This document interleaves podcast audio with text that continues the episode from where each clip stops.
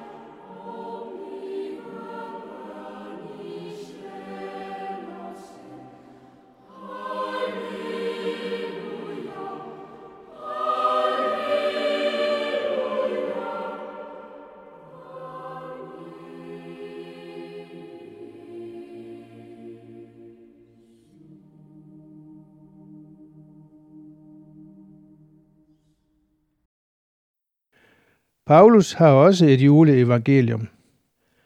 Men da tidens fylde kom, sendte Gud sin søn, født af en kvinde, født under loven, for at han skulle løskøbe dem, der var under loven, for at vi skulle få barnekår. Galaterne, kapitel 4. Der er rigtig meget teologi i de to vers. Det er ikke underligt, for blandt alle Bibelens forfattere er Paulus teologen over dem alle. Rigtig meget af kirkens teologi hviler på Paulus' forkyndelse og undervisning. Når jeg om lidt læser Paulus' juleevangelium igen, så læg mærke til de mange helt grundlæggende sandheder. Inkarnationen, det er at Guds søn blev menneske, skete i tidens fylde. Det vil sige, da tiden var moden.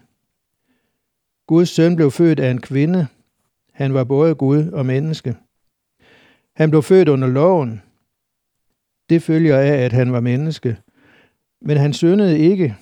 Det følger af, at han var Gud.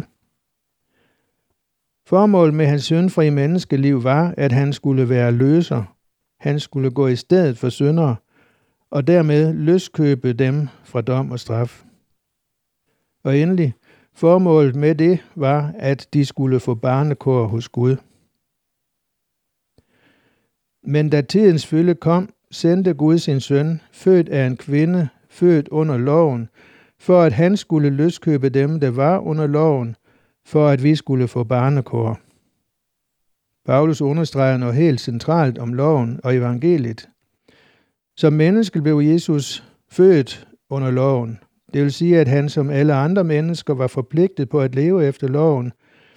Og det gjorde han. Han levede uden synd, og ville derfor som det eneste menneske blive frikendt i dommen i kraft af sit eget fejlfrie liv. Jesus Kristus var altså et dødeligt menneske uden synd, og han var Gud. Han kunne derfor løskøbe os ved at tage vores straf på sig. Hele formålet med julens begivenheder er udtrykt i sætningen, han skulle løskøbe dem, der var under loven. Barnet i krybben er også manden på korset. Formålet med, at han løskøbte os, var, at vi skulle få barnekår. Vi er født ind i vores familie og har ved fødslen barnekår hos vores mor og far. Men vi har ikke fra fødslen barnekår hos Gud. Vi er ikke født som Guds børn. Vi får barnekår hos Gud, når vi tager imod det, Jesus har gjort for os. Det sker ved genfødelsen. det vil sige ved dåben og ved troen. Vi døbes ind i Guds familie. At få barnekår hos Gud er ikke et resultat af vores indsats. Det er heller ikke noget, Gud pådutter os eller tvinger ned over os. Det er noget, der tilbydes som en gave til os, og som vi kan modtage eller afvise. Paulus indleder sit juleevangelium med udtrykket, da tidens fylde kom. Tidens fylde er et vigtigt begreb i Guds frelsesplan.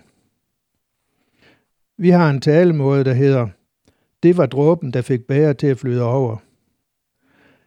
Bægeret flyder over i tidens fylde. Guds frelsesplan er ikke skrevet ind i en kalender, men den skrider fremad ved, at tingene efterhånden falder på plads. Vi kender ikke ret meget til det, der skal falde på plads, inden Gud ser, at nu er det tidens fylde. Men Gud har styr på det. Og for et par tusind år siden kom tidens fylde for, at Guds søn skulle fødes som menneske. Gennem mange hundrede år havde Guds profeter fortalt om en kommende Messias. Men det trak ud. Og da tidens fylde endelig kom, var det kun få, der genkendte ham ud fra profeternes beskrivelse. Mange afviste ham, fordi de havde forstået profeterne forkert. Jesu genkomst vil også ske, når tidens fylde kommer. Jesus understregede, at dagen og timen kender kun Gud. Men han røbede lidt om, hvad der skal på plads inden. Blandt andet skal evangeliet forkyndes for alle folkeslag, og så skal enden komme.